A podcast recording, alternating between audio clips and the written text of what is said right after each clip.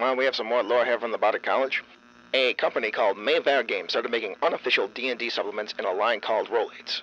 No, not not the antacid, a product line. They're they're books. But that was in the early 1980s. TSR threatened to sue them, not for the content of the supplements, but because they said they were compatible with AD&D. In the 90s, they went back to court over how well Mayfair abided by their previous agreement.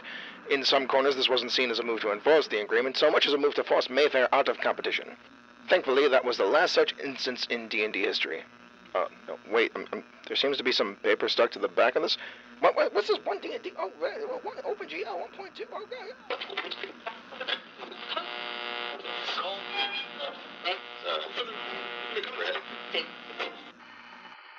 And now we present to you THAC0 with Advantage.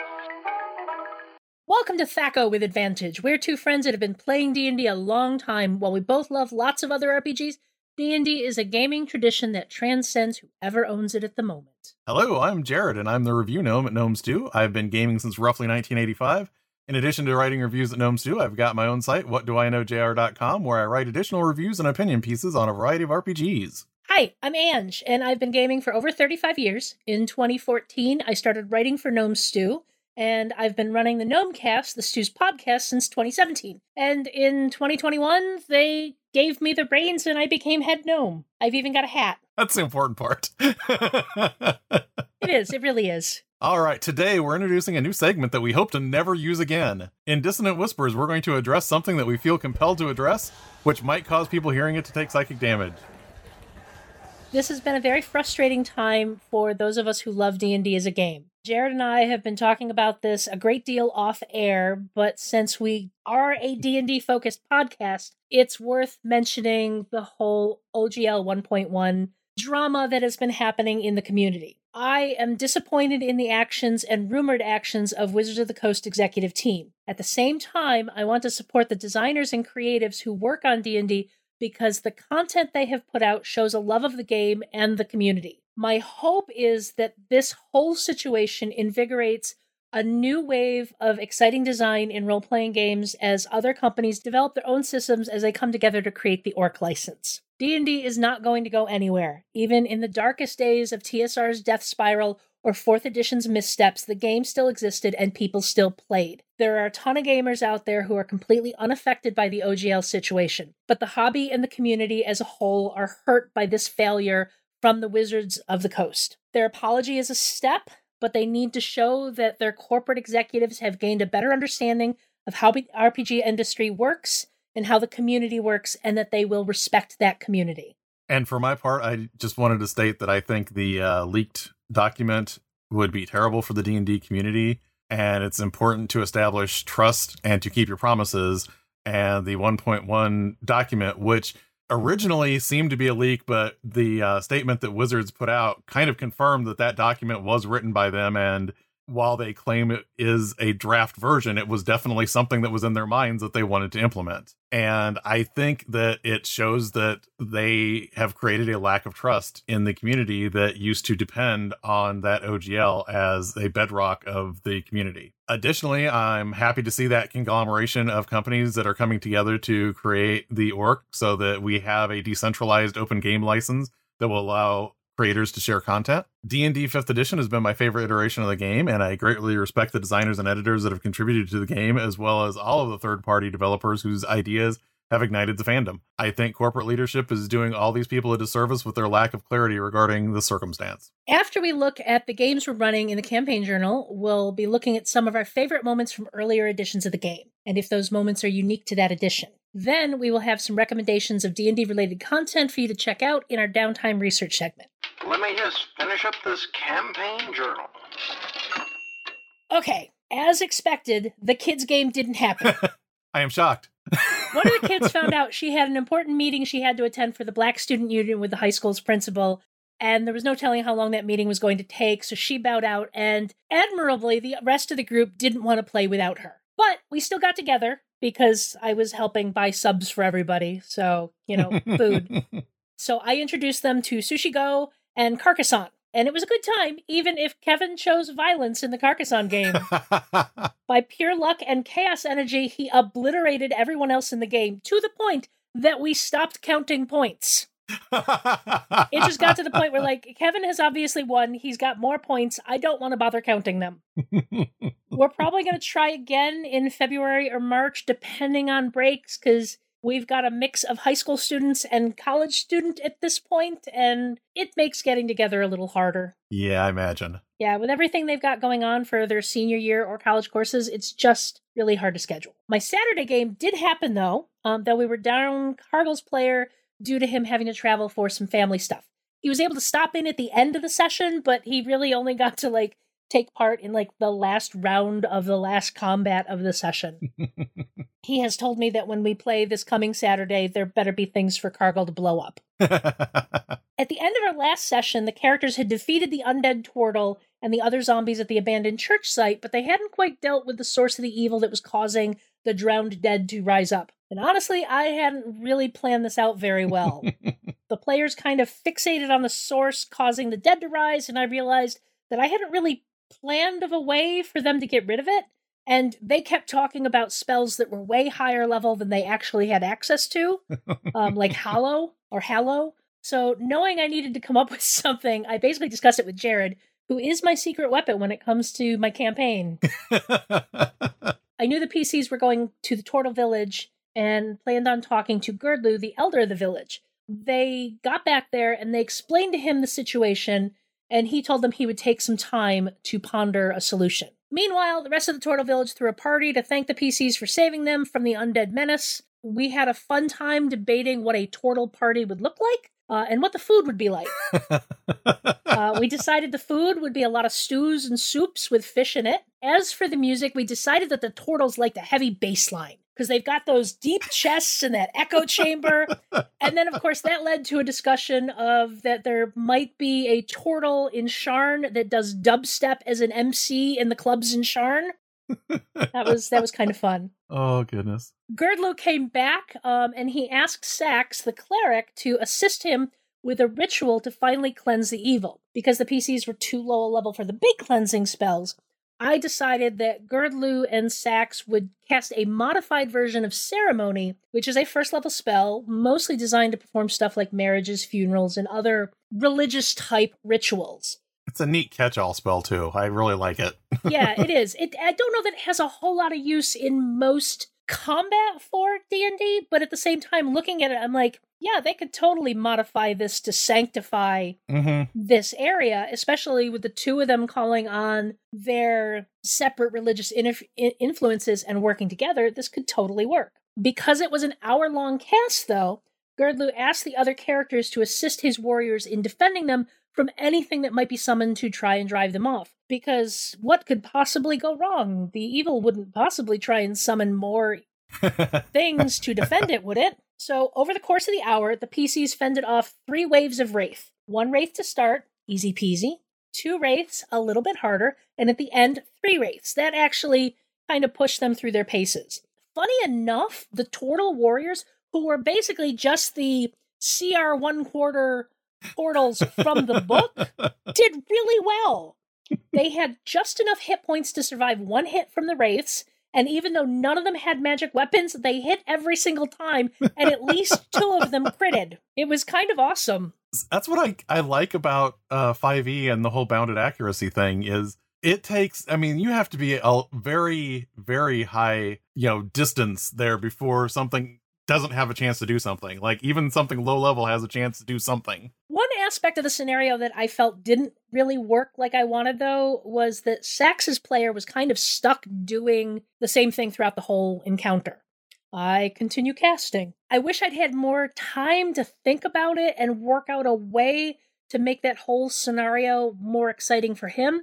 Because while it made sense in the, the grand scheme of the narrative, and the other players had fun basically dealing with these waves of wraiths, I felt bad for Sax's player. Mm. After that, they spent one more night with the Turtles, working out the details of a meeting between the Turtle Village and the refugees who want to settle nearby. In the end, with their using their sending stone to communicate back home, it was basically agreed that the refugees are going to send an escorted group out and come to this area to meet with the Turtles, which is going to take them about two weeks. So the PCs are going to take those two weeks to go explore around the area a little further and hopefully run into some of the things I've got planned that I want them to run into, but I don't necessarily want to railroad them into finding. But I have plans and I hope they find them. I have pondered before how to have a ritual work in combat that doesn't completely take the person doing the ritual out of the fight because I like that idea that somebody has to do something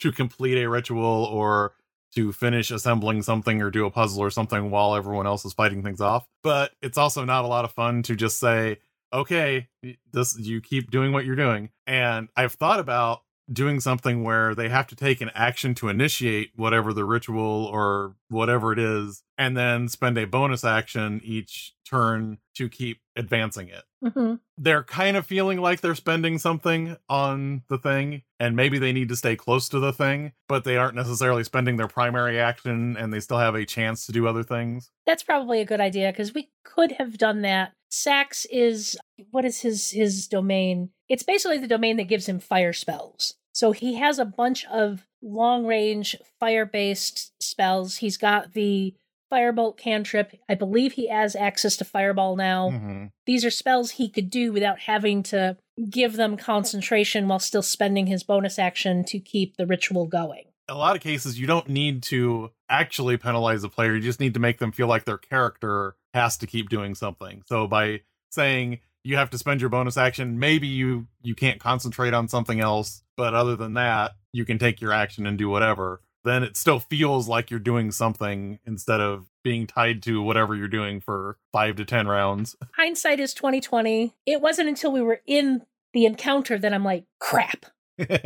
this is going to be really boring for Doug. I only say that because I have done the exact same thing that you did, where it's like, oh, this would make perfect sense for them to do this the whole turn. And then you just keep going back to the person saying, yep, you're doing what you're doing. Cool. He did have a bit of an, a neat narrative moment where we like like I mentioned, turtles like bass. Mm-hmm. So we decided that Girdlu's chanting for this was like the uh like what is it, the Skeksis in Dark Crystal. Oh you know, and like he was basically doing his silver flame ritual mm-hmm. chants mm-hmm. kind of in tune with that to kind of make them kind of link up musically. Mm-hmm. But I mean, that's a minor thing when everyone else is getting to try and lay waste to wraiths and coordinate dropping fireballs on them.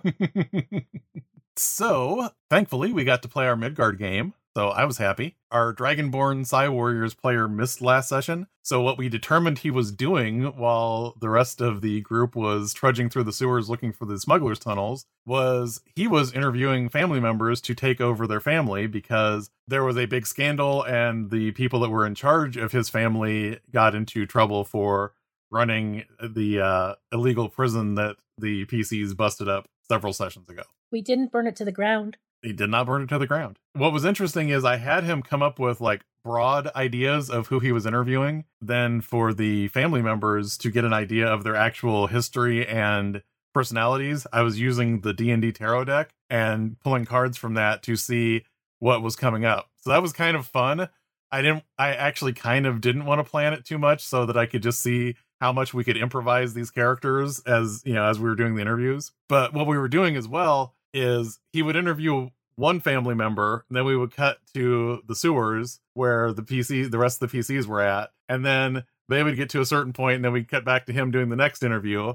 Because I wanted to make sure, even though everybody was separated, we were still juggling the spotlight time enough to where everybody was still actively doing something. I mean, this is probably a topic for a whole other episode, but you can split the party and still make everyone feel involved. You just have to basically shift that spotlight frequently. And honestly, I think um I, I know we're talking about D&D, but I actually kind of learned that when I was running Marvel Heroic because, you know, as long as somebody gets a turn, it doesn't matter if that turn is with the rest of the characters. I think I'm going to make a note for a Gnomecast episode.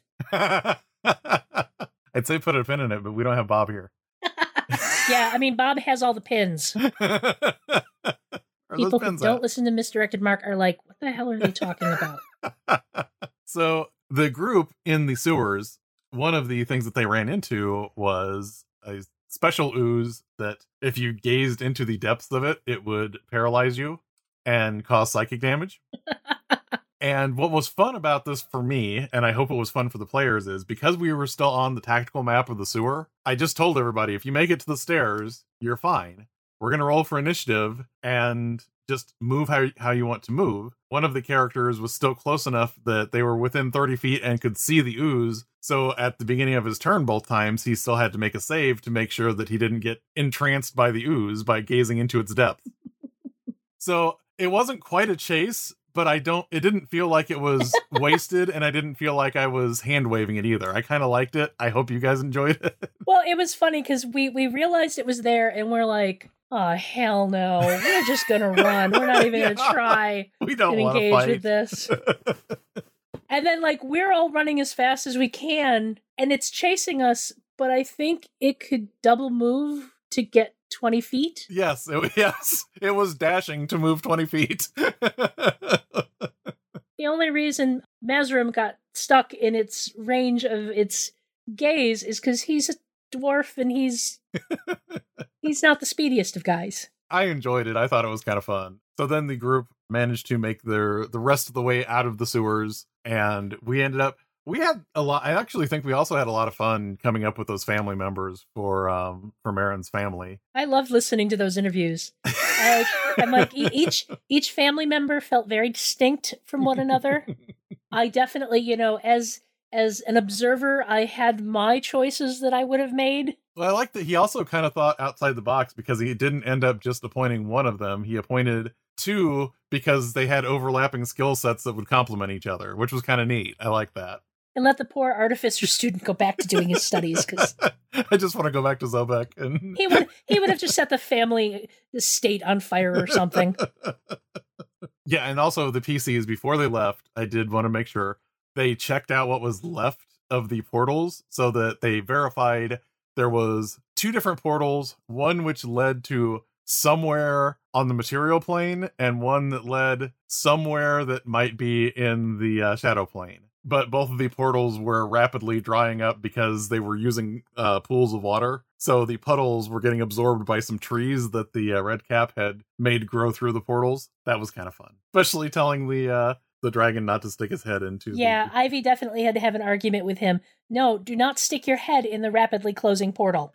but he's curious. So um we kind of got to the middle of this and the current open missions that the party has are not really time sensitive. One is exploring a uh temple that is being excavated and the other they're kind of waiting for a friend of theirs to come back from a scouting mission out in the wilderness. So they went ahead and took their downtime. Again, I always like downtime because it does kind of give people some chance to customize. It's just a matter of finding good things for people to use their downtime on. That don't require charisma checks. Everyone except for uh, Marin, our Psi Warrior, decided they're going to learn languages. Actually, no.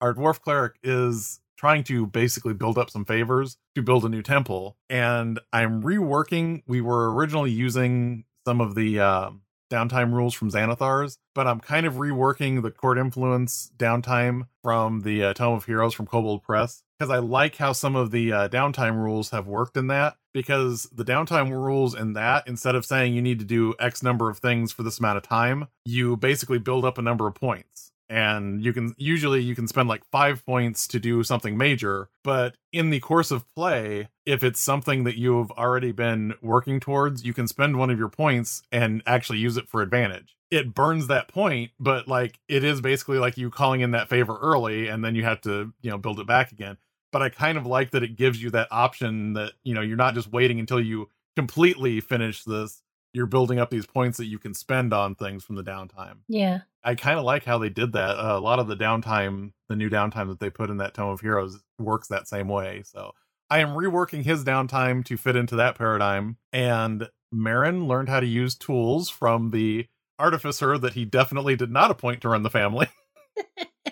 but I liked it because it also gave him a chance to spend more time with that character too. And then for the end of the episode, we had a Rat- uh, Ratatosk show up because several episodes ago, Ivy, our uh, Aasimar divine soul, had prayed to Balder to tell her where her Valkyrie guide, that is her ancestor, had been trapped. So now Balder sent this Ratatosk with a note telling her how she can get Lady Ire back. And she's basically found out that there is a prison, a basically a, a fiendish prison that is a freelance prison that she has been put into. They have a legal writ and they have to do several things. They have to get someone to vouch for her from Valhalla. They have to get someone to forgive her from the uh, the plane of the undead, and they have to get it notarized by a lawyer that is a devil from hell. and they got a neat uh, planar token that lets them uh, travel along planar pathways. I don't necessarily mean for them to have to do this next, but it is something they can do whenever they want to. And it gave me the opportunity to rope in some of the uh, path, the plane breaker material from uh, Monte Cook Games. I really enjoyed last session, and it was funny because we had an initiative, but we didn't really have a combat. yeah. No, it was. I enjoyed last session. It was fun. Welcome to the Dungeon Master's Workshop. In today's Dungeon Masters Workshop, we're going to look at some of our favorite moments from different editions of D&D and if those moments would still work in other editions of the game. First off, let's look at BECMI. Um, do you have any favorite moments from BECMI? First, tell me what BECMI stands for. It stands for Basic, Expert, Companion, Masters, and Immortals. Okay. It was the set of box sets that basically comprised D&D, not AD&D. To be completely honest, embarrassingly, I have never played this version of D&D, so I cannot speak to any favorite moments from it. Um, by the time I started playing, first edition was well into its dominance of the game, and while I had heard of the box sets, I never really interacted with them. So how about you? Well, honestly, my experience with BECMI was beh. basic and expert. We didn't get to uh, companion masters or immortals. And um, my favorite moment from BECMI, which is basically the first time I ran with a group that became my regular D&D group through middle school and high school, was I had my my players make up characters and then I had them stranded on an island with a vampire. which they had no chance in hell of actually injuring or damaging or doing anything with so they basically ran around the island until sun the sun came up. And this was my entire plan was I just wanted to see them run around the island until the sun came up. They got to fight some wolves and some bats once in a while, but mainly they were just running from this vampire. I could definitely still run that scenario in other editions of D&D. It would still be a really mean thing for me to do if I did it to first level character and I think the, the the thing with that type of scenario is like obviously with your kid, you, I mean you're just doing what you're doing. You don't necessarily understand the the uh, kind of the philosophy of play or anything like that. but to run that now as an adult with adult players, you would have to telegraph pretty clearly that you are not meant to fight this because I I have I have witnessed and partaken in well not willingly partaken in but I have witnessed TPKs because the players couldn't get the clue that they were supposed to run away. Yeah. It's like the GM has presented a monster. We need to fight the monster. No. I think the only thing that probably saved them was that it was extremely obvious that I had decided on this being our first session because we had just watched Fright Night. so of course it's like, well, we got to wait until sun comes up before before we can get rid of the vampire. You know, and and of course those days when we were kids and playing, we were all like I know, we, especially with my college group, I was so close with my college groups. We watched stuff together. You could see when the GM was pulling something from a thing we had all just watched and obsessed over. It's not as easy today because I'm not necessarily watching the same things that my group is you know so there's there's some overlap and i i have definitely had like a pl- like tj has been like you stole this from from stardust didn't you and i'm like yes yes i did I mean, if you're going to steal from anything, Stardust is a good thing to steal it from. It is. It really is. All right. Well, let's try this again. Do you have a favorite moment from AD&D First Edition, and do you think it would have played out differently in other editions? First Edition was my first game, and it was a very, very long time ago. So my memories are kind of fuzzy. I do know that uh, one of my very first characters was Jasmina Tavaler. She was a half elf thief mage, I think. My memories of the game she was in were so fuzzy, but there were there was one thing I really do remember. We were in a dungeon exploring and we came across an ogre that for some reason we didn't immediately attack. there was something about that scene that told us this guy may not be hostile. And we started having a conversation with him. And it turned out this ogre was caretaker of the dungeon. And he was kind of okay with us adventures coming through as long as we didn't kill his gelatinous cube, because that made his life so much easier in keeping things cleaned up. You know, and very specifically, this is, you know, how you have some of those memories where like everything is fuzzy and then there's this one crystal clear memory? I remember one of the other players asking the ogre if he had any fleece. And for some reason, that player was obsessing about finding spell com- components. And he asked the ogre, Do you have any fleece? And the GM, as the ogre, responded, Fleas? Me got lots of fleas. I happy to share. and like, this is stuck in my brain forever. And as far as would that play the same today, I would say yes, because that has informed how I play every NPC ogre who is not trying to kill the players. That is one bit of hard drive space you're never going to overwrite. Never going to overwrite it. I also remember in first edition. Now, I don't know that you can say this is a shining moment of the glory of first edition, but I can remember spending a Saturday afternoon hanging out at the GM's house, sitting on his bedroom floor with him and one or two other players, and we made characters. And we were going to play through a dungeon, and he's got the map on the ground and he's drawn the stuff. And we start playing, and we die immediately because we made second level characters and he grabbed an eighth level module. Speaking of knowing when to run. now, would this happen today? I mean, it could. Probably not, because I think we're generally a little smarter about what we throw at our players. And I don't know today that most GMs would be like, "Oh well, those characters are dead. Let's make some new characters." I think I think most people today would be like, "Oh, my bad. I grabbed the wrong module. Let me put this away and grab an appropriate one and we'll start over." Like that's not how things were handled by older teenagers in the late 80s. So, I mean, maybe now if somebody was playing DCC, they would still do that. yeah, yeah, DCC and any of the, the, the OSR stuff, sure, but I don't uh, know that Uh. that would happen in a standard D and D game today. What's funny is when you mention the gelatinous cube and you know keeping the dungeon clean. I think that's another thing that at some point every DM suddenly realizes. Wait a minute, oozes could be really useful for dungeons to keep them cleaned up. Yep. so much so that I think I designed several dungeons where there was um an outhouse that led down to a uh, an ooze that was underneath it. I've never done this, but but someday I'm going to describe a dungeon that looks like it should have been abandoned for a long time, and there's no cobwebs. There's there's no dust. There's no cobwebs. Huh? That's really strange. Gelatinous cubes are the uh, fantasy equivalent of Roombas. they really are. They really are. All right, so both of my first edition memories, uh, basically, I'm picking player memories because it's easier for me to remember those because I ran so many sessions of D&D back then because those were the glory days when I would run like on Thursdays and all day Saturday and half day Sunday and unless it was summer in which case I was probably running 3 or 4 times for whole days. So Yeah, yeah. I remember those marathon days. So, all right, I had one instance where I was playing a wizard and our party had been fighting a blue dragon. I was the last character left and I asked the dragon to read something that I wrote as my last request. And I showed the dragon my spell book and it was the uh Sepia Snake Sigil spell, which if you um if you remember way back in the day, if somebody were to read that symbol, it jumps off the page, bites you, and then you have to save to see if you're paralyzed or not.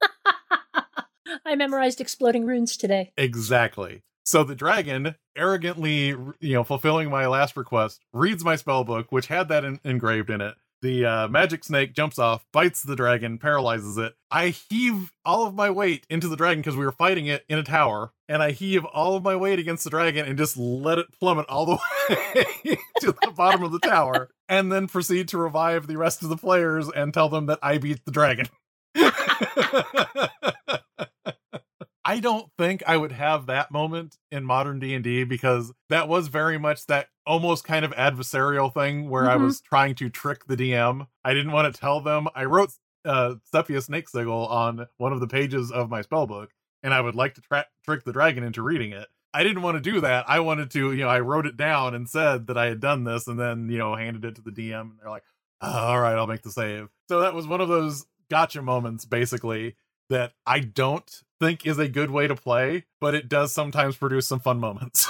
yeah, yeah, those those can be fond memories, but I don't want I don't want to play that way today. no. And then my other moment also involved one of my player characters and a tower, and it was just my ranger jumping off a tower onto a fire giant, which was fun. And uh, basically, I got to do my falling damage to the giant on top of my plus 12 for my level being a ranger hitting a giant plus the damage that i did with my bastard sword. And i think you i could probably do that in modern d&d i think it would have been harder in 3.5 just because of all of the fiddly movement rules and there were there were probably rules for every step of what i did instead of just saying i jumped off of a tower sword first to land on the fire giant. All right. Um so let's try second edition. Do you have a favorite moment from second edition, and do you think those would have played out any differently? So, second edition is also very fuzzy. I also have a complicated relationship with second edition. I do remember how absolutely excited I was to buy second edition because I had been playing for probably two years when second edition came out. So, I remember going into the comic book store that also had gaming books and buying the book, and it was mine. One of my absolute favorite memories, and I don't know that this is a specific memory, more just a broad thing, is my character Beja Tavler. And yeah, I reuse that last name a lot with my characters back in the day. She started in first edition as a mage thief because I had a type. And when we transitioned to second edition, she became a bard because she already had a magic lute. Mm. and the only reason she wasn't a bard in first edition was because that was a whole other thing. oh yeah. I have a lot of fuzzy memories of adventures and puzzles she took part in. And at one point, she got bit by a werebear, so was on her way to becoming one of those as well. But then the entire party died because we fell in a pit trap. And since the adventure said that there was no way to get out of the pit trap unless somebody was on the outside to help you, the GM declared that we all died. that's that's fun. Yeah. So it's not to say that that type of thing couldn't happen in modern gaming, but it very much was a situation of a literal interpretation of the adventure as presented yeah. and not thinking that you could like it's the GM did not think he could deviate from that because this is the adventure he is running. and we're all like, but we're still alive down here. It's like we could stand on each other's shoulders. No, no, no. It's, it says here you can't get out unless there's somebody on the outside to help you. Uh, okay. The book is wrong. Yeah. on, on a more positive note, um, back in the day, conventions often had D&D tournaments that were a big feature of the convention. You you had to get chosen to progress to the next round of the tournament, and there were usually 3 rounds. And there were like a lot of set, you know, there were multiple sessions of the first round, a few sessions of the sec- second round, and then one session of the third round where the final six or eight players who had made it through would get to be in that last session. And I was happy to make it to at least one of those cons. I was happy to make it to the final round and get third place at one of those early cons, which is saying much because I was not very confident in the rules. I was very much of the like the reason it took me nearly 15 years before I GM'd was because oh I can't possibly GM I don't know the rules well enough. Because there was a lot of that attitude. But as a player Yeah. I'm a player. I'm here. And I earned enough respect from the GM and the other players that I got third place in a in a 3 round tournament. Those tournaments don't exist today. I mean, I'm sure some places do them, but I don't think they would really work today. And I think they ultimately send the wrong message about what is valued in a player at an RPG table. But they were a lot of fun at the time. They they really were. you know what's really funny? On one hand, we did not coordinate this, and yet my story also has to do with a convention and one of those uh one of those games that was like a multi-step thing that you had to get, you know, voted into the next section. And it was a three-part adventure. I only made it to the second one, but especially the first round was something that really sticks with me. And also I think the fact that we didn't have to coordinate this is why we have a podcast together. So-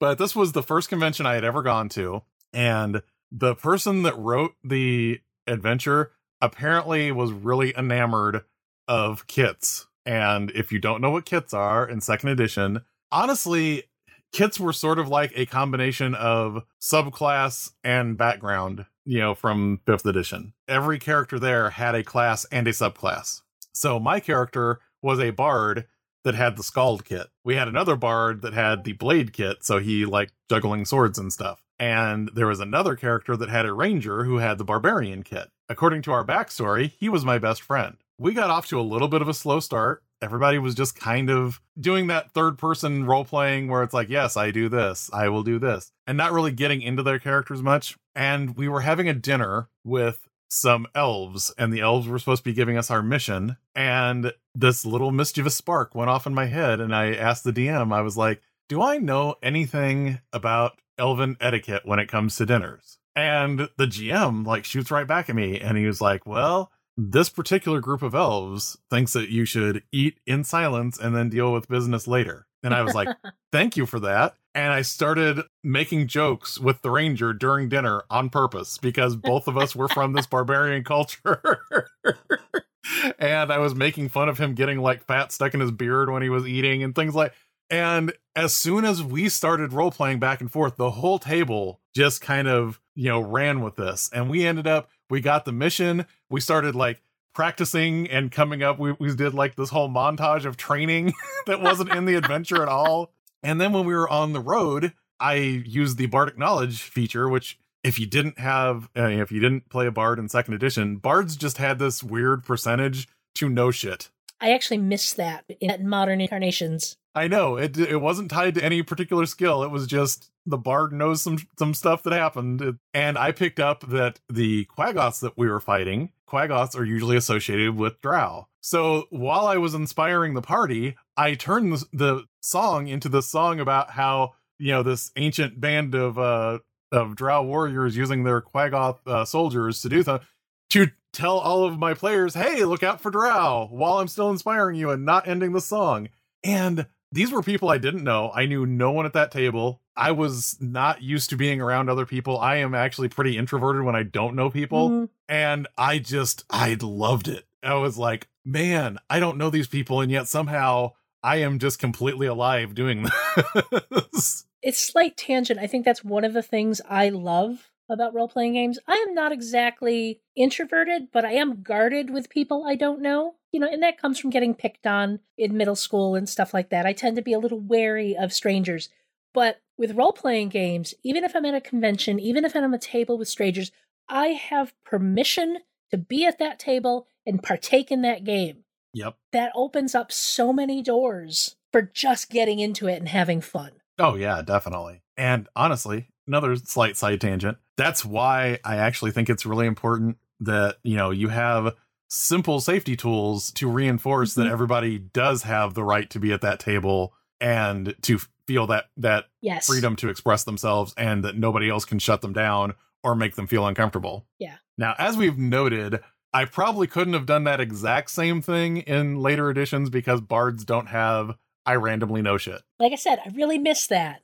I, I do too. It is kind of a fun ability, and I, it sort of exists with the bards getting um the you know their uh jack of all trades thing, but it doesn't feel the same because there weren't any knowledge skills back then. So this was just you saying, "Do I know something useful about the situation?"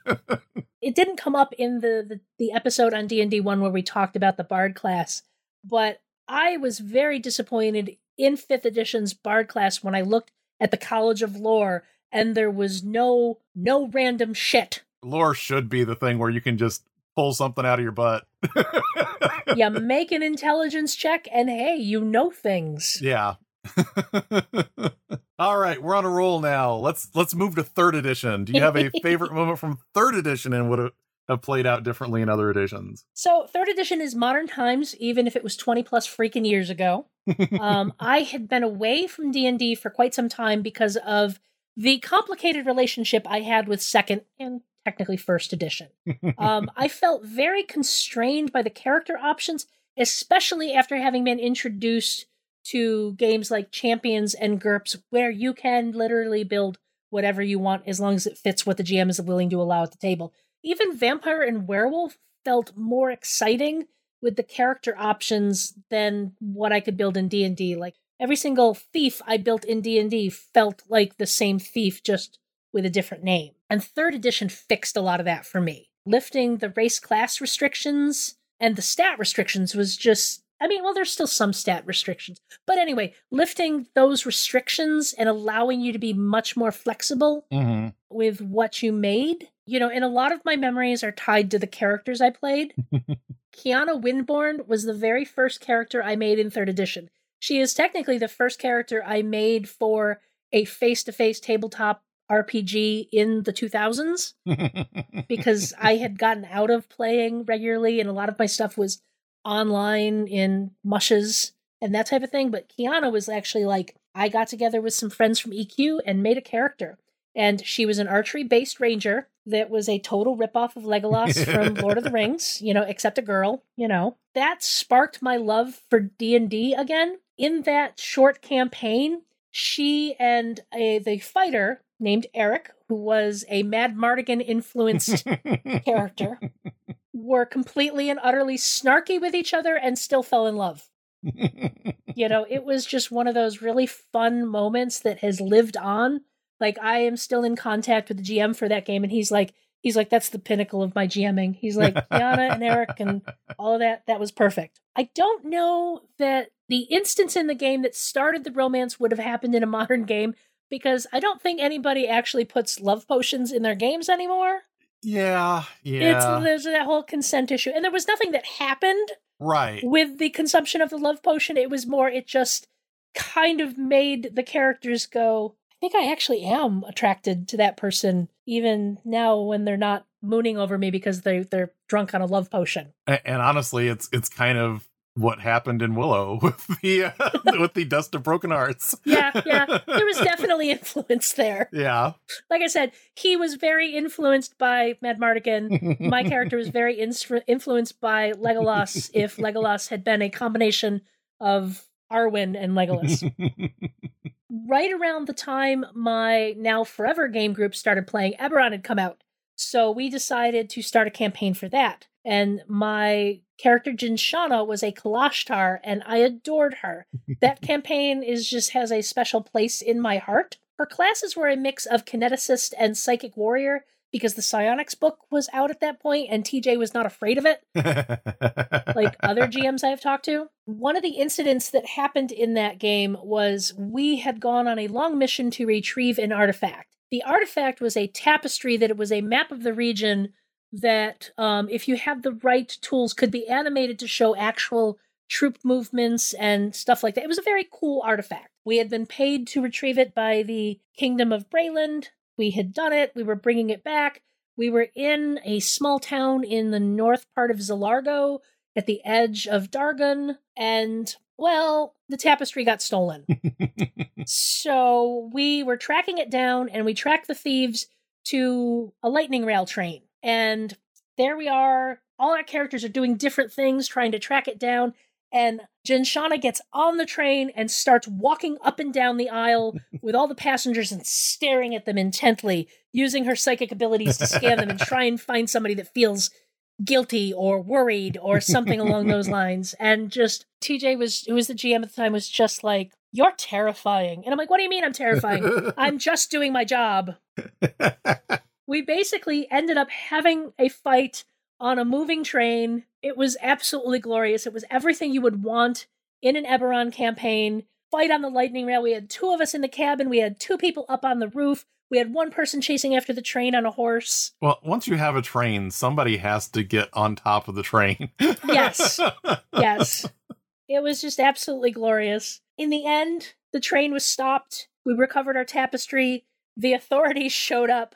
The authorities were not happy, but they understood that our property had been stolen.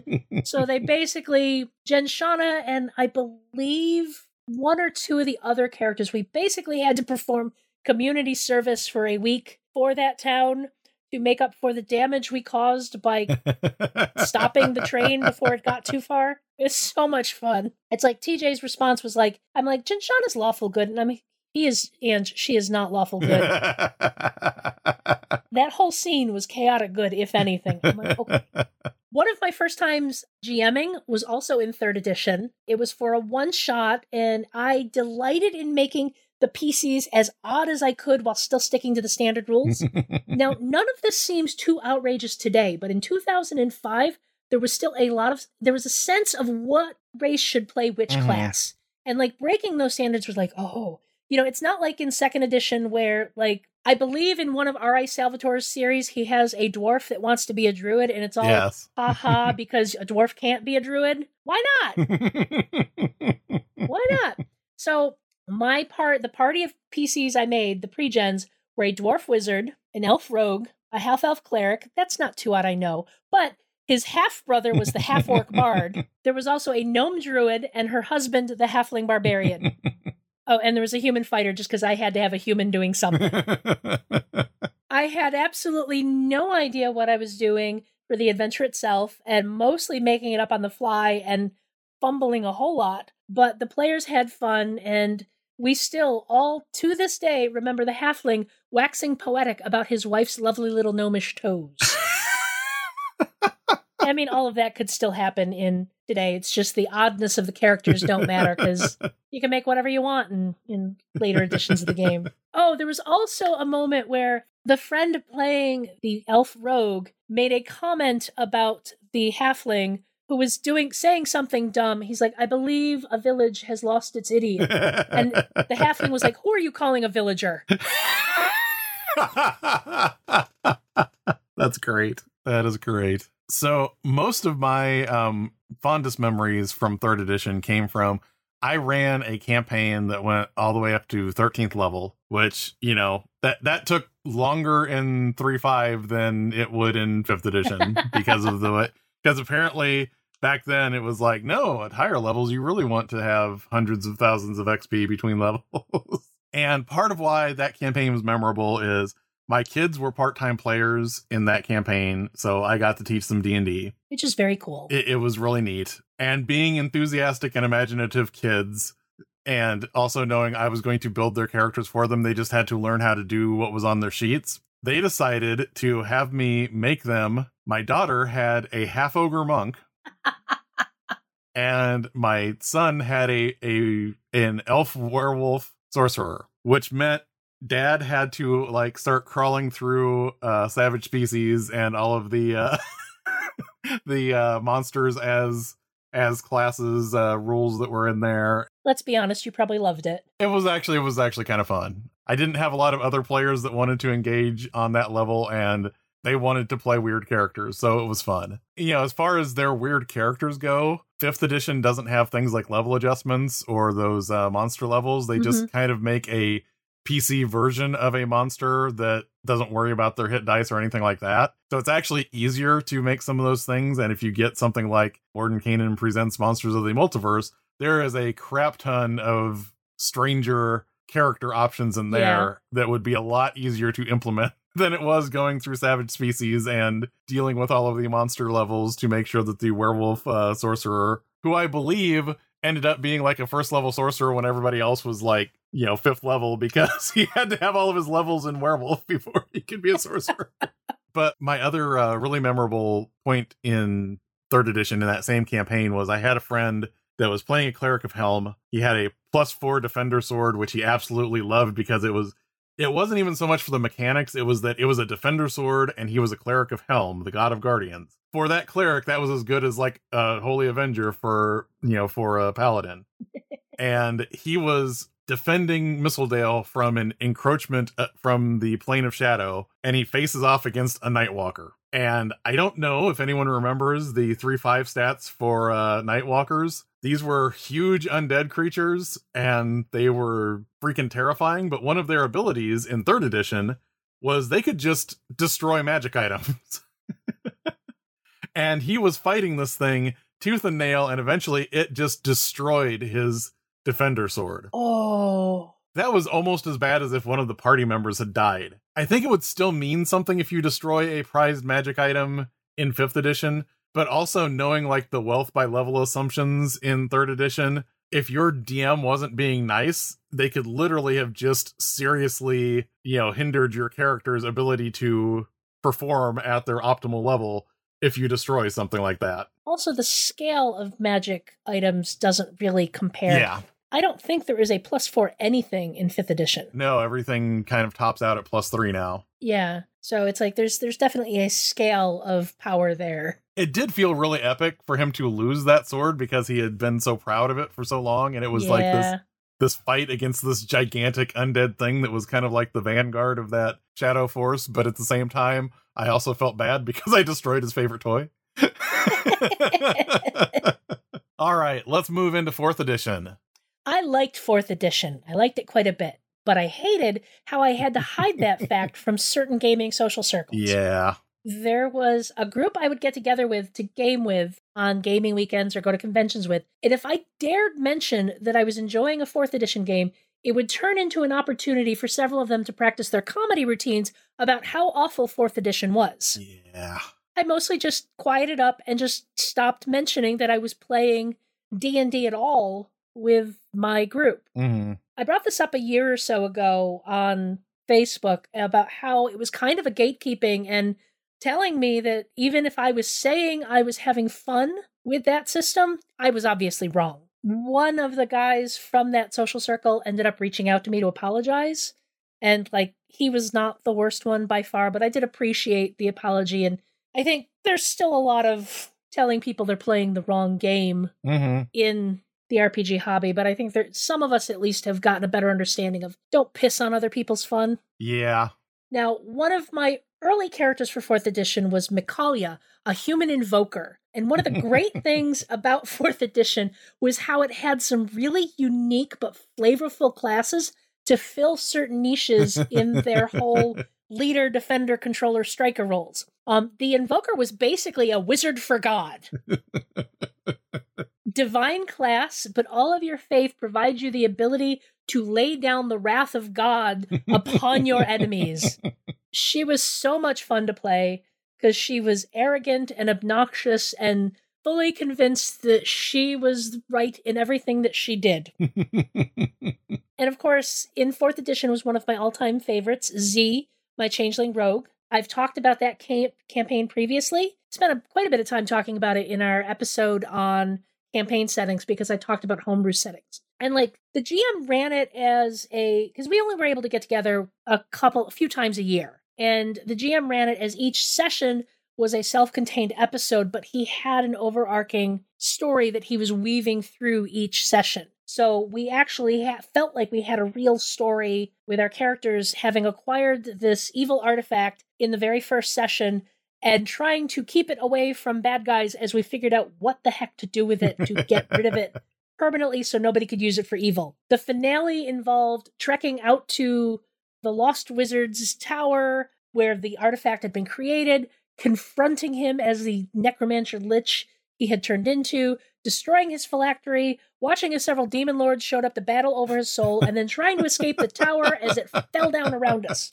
Now, Z couldn't fly, um, and her Pegasus mount, Maximus, was too far away. and I believe that Nyx could. Nyx was the gnome uh, illusionist. She could fly, but she could only carry one of us, and Ashar, the Genasi sword mage, was closer to her, so she was able to lift Ashar up out of the crumbling tower. But Z was kind of left to her own devices, and I believe we all fully expected t- for Z to die tragically as a hero, crumbled beneath the tower. And I'm like, I'm going to surf the sacrificial table down this crumbling mountain. And the GM's like, okay, make an acrobatics roll. And I got a nat 20 on that roll. so not only did Z survive surfing down a crumbling stone wizard's tower on top of a stone table, she did it in style. nice.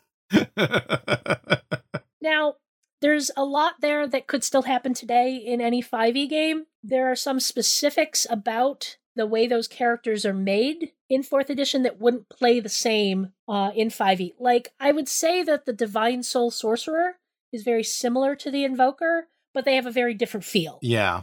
Very different feel. So there's similarities, but there's just enough differences that the system does matter in the way certain things get played.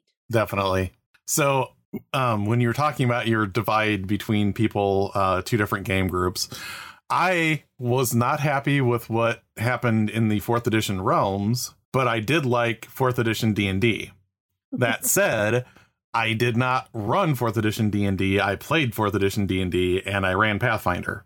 So I often heard that you know all of the uh, all of the jibes about fourth edition, and I'm like, Mhm. well, it's it's a different system doing a different thing. I, I I'll interject slightly there. My buddy Scott, who is currently running the Undermountain campaign I'm in, he commented the other night because we were talking about the various editions of D and D anyway, Mm. and he commented that in a lot of ways he learned how to run games in fourth edition. hmm While he had run in third edition, he was kind of a bad GM. I love him dearly, but I did not enjoy his games. Yeah, Fourth edition taught him how to better run a campaign and manage encounters and work with the players um, that he didn't get out of third edition. yeah, I can see that. So my moments as a player in fourth edition, I had an Eladrin Paladin, which if you know how fourth edition works, I was always going to be like one point behind the curve because Paladin is not like an optimal class for Eladrin to take, but I liked it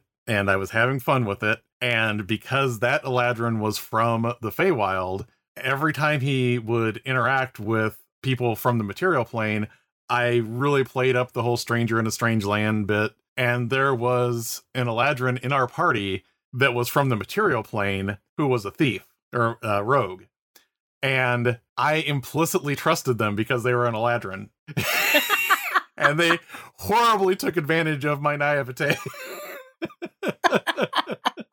it was great. It was a great running bit. I really appreciated it. And as far as fifth edition goes with that concept, Eladrin are still kind of like I didn't necessarily like them saying that high elves in the Forgotten Realms were really Eladrin, but Eladrin as a concept are kind of my favorite elves now because I like that whole from the Feywild type of elf feeling. And I also like that after 4th edition the Feywild really got more mainstreamed into D&D 5e. So those are things you can pull off now still in 5th edition that I really liked about that character. The other character that I liked was my Minotaur Rune Priest. and this kind of goes back to what you're saying about the Invoker. The Rune Priest is really hard to do in 5th edition because the Rune Priest was this weird little thing that it was kind of a support role, but it wasn't like the cleric. And there were these big overall runes that you would know that you kind of layered onto the power that you were using. For example, there was like this this rune of ending that was composed of the symbols that showed like the end of all things. And I love the flavor text for all of these things. And if you hit someone with that power and you activated that rune, they were vulnerable to damage, you know, after that. And it it just had some neat things like that and it felt like when you were layering on those rune effects onto your regular powers, it felt like you were tapping into like these cosmic symbols that defined the universe, and it was kind of neat. The Minotaur, on the other hand, was kind of a jerk. I mean, as Minotaurs do. yeah, we were playing through a scenario, and it was um uh organized play scenario, and there was a dragon that was stuck in a wall. And there was this whole thing where you were supposed to do a skill challenge to help the dragon get out of the wall. And I convinced everyone in the party to leave the dragon there. And the dragon was like, But I'll get even with all of you. You know, how, how dare you walk away from me? I'm like, I'm not the one with my ass stuck in a wall. and this is not, I would definitely tell people take the hook, don't be a jerk, don't do what I did. But part of what was the tipping point there is a lot of the published adventures in fourth edition did not use the best advice for skill challenges. And it was almost like in some of them, they would just tell you, you're going to do a skill challenge now. Yeah. And it almost felt this was kind of me rebelling against that and saying, this does not seem like a good place to do a skill challenge. I'm sorry. Yeah, no, I, I I cannot tell you what adventure path Scott was running us through in the fourth edition campaign that Mikalia was part of. Um, but I do know there was a couple of skill challenges from the books that were kind of like this is this doesn't why why are we doing Yeah, this? there is an exciting way to do this, and this is not it. Yeah, this is not it. skill challenges are a fantastic idea. Mhm. They just weren't necessarily implemented the best way. No, and even once they were writing better advice for how to structure them in like the DMG2 and things like that, the adventures still didn't always follow that advice from the DMG2 where they gave you better guidelines for it. now we have come to 5th edition. What is your favorite moment from 5th edition? And is there something about those moments that you couldn't have done in previous editions? I love 5th edition. and looking through my character archive, I have so many 5e characters. Dove, my sorcerer, may go down in history as my favorite character of all time. I've had so many awesome moments with her getting money from their first adventure and using it to throw a street party in the Rat Run, the poor section of the city. That was awesome. Taking the rest of the party on a walk into the nicer section of the city on an excuse of we're going to have lunch, only to confront the succubus that had stolen her boyfriend before the beginning of the campaign. The succubus proceeded to nearly kill Dove in one go and leave the rest of the party to fight her in the middle of the city square as Dove lay unconscious on the cobblestones. And then there was uh, rescuing the youngest prince of the king and queen from assassins by polymorphing him into a squirrel so he could hide in her bag as she ran away from the assassins. There's Zalus, my dragonborn cleric of Kord, in a Tyranny of Dragons campaign. she had the criminal background, so absolutely no religious training. I made the character before I realized that Kord doesn't like chromatic dragons, so we decided it was he was kind of messing around with her and then kind of admired her spunk, so basically decided to make her a cleric. when she got high enough level that she could actually talk with him, he just called her Sparky. He gave her a mug of never ending ale that came straight from his stores. and then there was uh Jared will remember this character, even though the campaign was short lived. Sapphire Reigns of the Noiseless Plains. I love Sapphire. She was great. she was my Tabaxi Order of Scribes wizard who was very vain about her fluffy tail and once started a fight by lobbing a fireball over the heads of her companions at the orcs and ogres we were observing and declaring that this was a now problem. Some of this could have happened in older editions, some of it probably couldn't. Because again, the edition does inform the type of character that is made, and like a lot of my problems with first and second edition were that the character creation rules were very constrictive. Mm-hmm. Third edition got better. Fourth edition got a little bit better than that. Fifth edition is like, especially if you add in Tasha's to the character creation rules, it's opened up a lot to go weird. Yeah. You can make whatever you want. It's a fantasy world. Do something cool. Do a barrel roll. I have tons of things that I love about fifth edition from the GM side, but I'm going to go with a player moment here just because it, really does to me kind of summarize what I appreciated about fifth edition Mhm. and what it made me realize, you know, what that moment was that it kind of crystallized.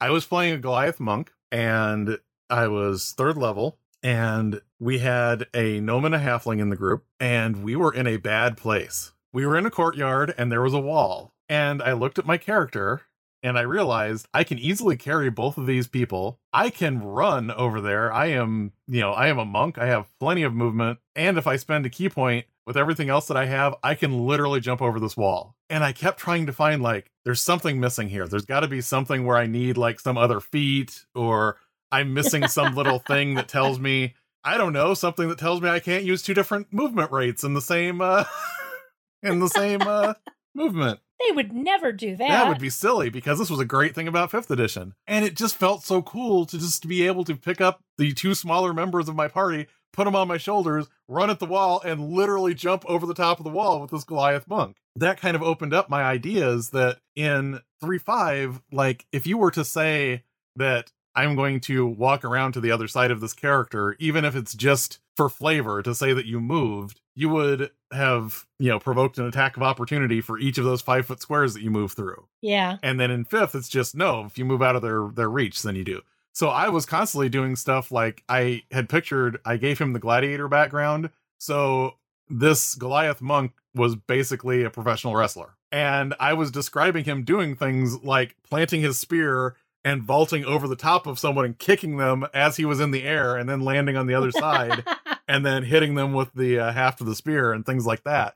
And it got me so much more hyped for describing what my character was doing when he attacked because I didn't feel like the rules were telling me, no, that would be a tumble attack and you need this feat and this many, you know, this many ranks of uh acrobatics before you can do it. It was just I could just say I I was doing it and it didn't matter, you know, it was just part of what I was doing. Mechanically, it was an attack. Yeah. Narratively, it was cool. Yeah. And just that that little bit of easing up on the super defined way that movements and attacks and everything worked in 3.5 to 5th edition is really what like I, I was just so in love with being able to do that. No time for rest, you two. Get on with your downtime research.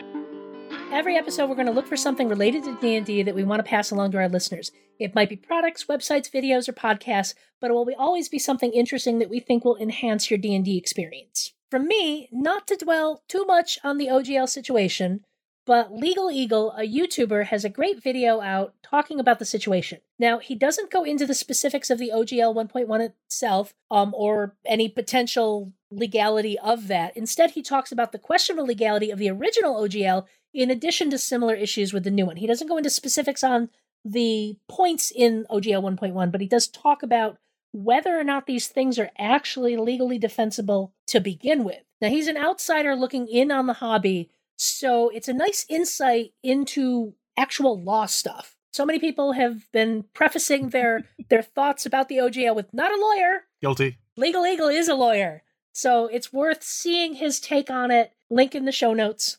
Although I will say, while I definitely agree with everything he said, that doesn't necessarily mean that a small company or designer could withstand the legal costs of mounting a defense against Wizards should Wizards sue them. But we shall see you know, hopefully they will make their wisdom save when they they come forward with what they're doing next. Yeah, and and I've watched that video, and I definitely, you're right. It's it's enjoyable. It's worth watching. I mean, all his videos are great. Oh, definitely. They're just not always nerdy. Yes.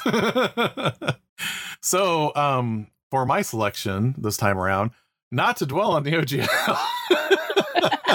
It's kind of been a thing. Yeah, I know. Um, my downtime research recommendation is just going to be to check out some of the products that have been made under the OGL over the years. If you've been wondering about some of them, now's probably the time to pick them up because who knows what's going to happen. Specifically, I wanted to call out Green Ronin and their third edition mega bundle that is on DriveThruRPG. There's over 50 different books in that. These are all from third edition, but a lot of them have a lot of material that isn't about rules or specific to third edition. It's setting information, it's a lot of imaginative things.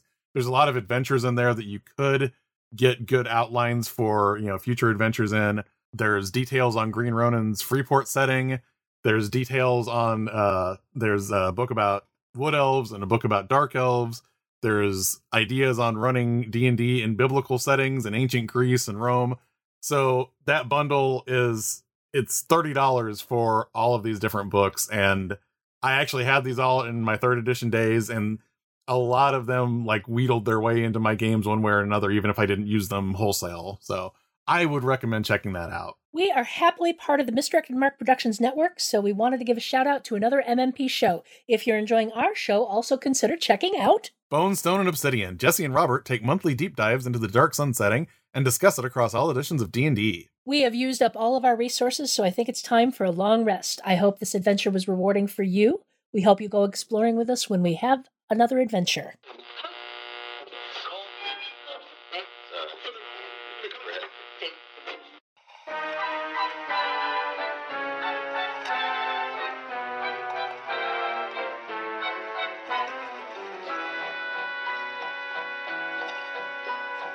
Dice rolls and hit points with armor and swordplay. Dungeons and dragons, my heart this game holds sway. Characters, stories that make my soul sing. These are some D&D favorite things. Vampires on islands while we wait for daylight. A caretaker ogre with fleas that were not right. A PC blue dragon that tricked the DM. These are some D&D favorite things. Jumping off towers to stab a large giant. Magic loots where bears and bards who are defiant. Pit traps and puzzles and dismembered limbs. These are some D&D favorite things. When my life bites, when the world stings, when Twitter makes me sad. I simply remember those D&D things and then I don't feel so bad. let's sing about favorite characters. Beja Tavilla with her magic lute. Kiana Winborn an archery brute. Jasmine Tavela, half-elf mage thief. Then there's Jinshana causing all that psychic grief. A changeling rogue, Zisep in the stone. A paladin naive, but still not alone. Mikalia the Invoker, she's a wizard for God. That Minotaur rune priest saying, screw you, dragon.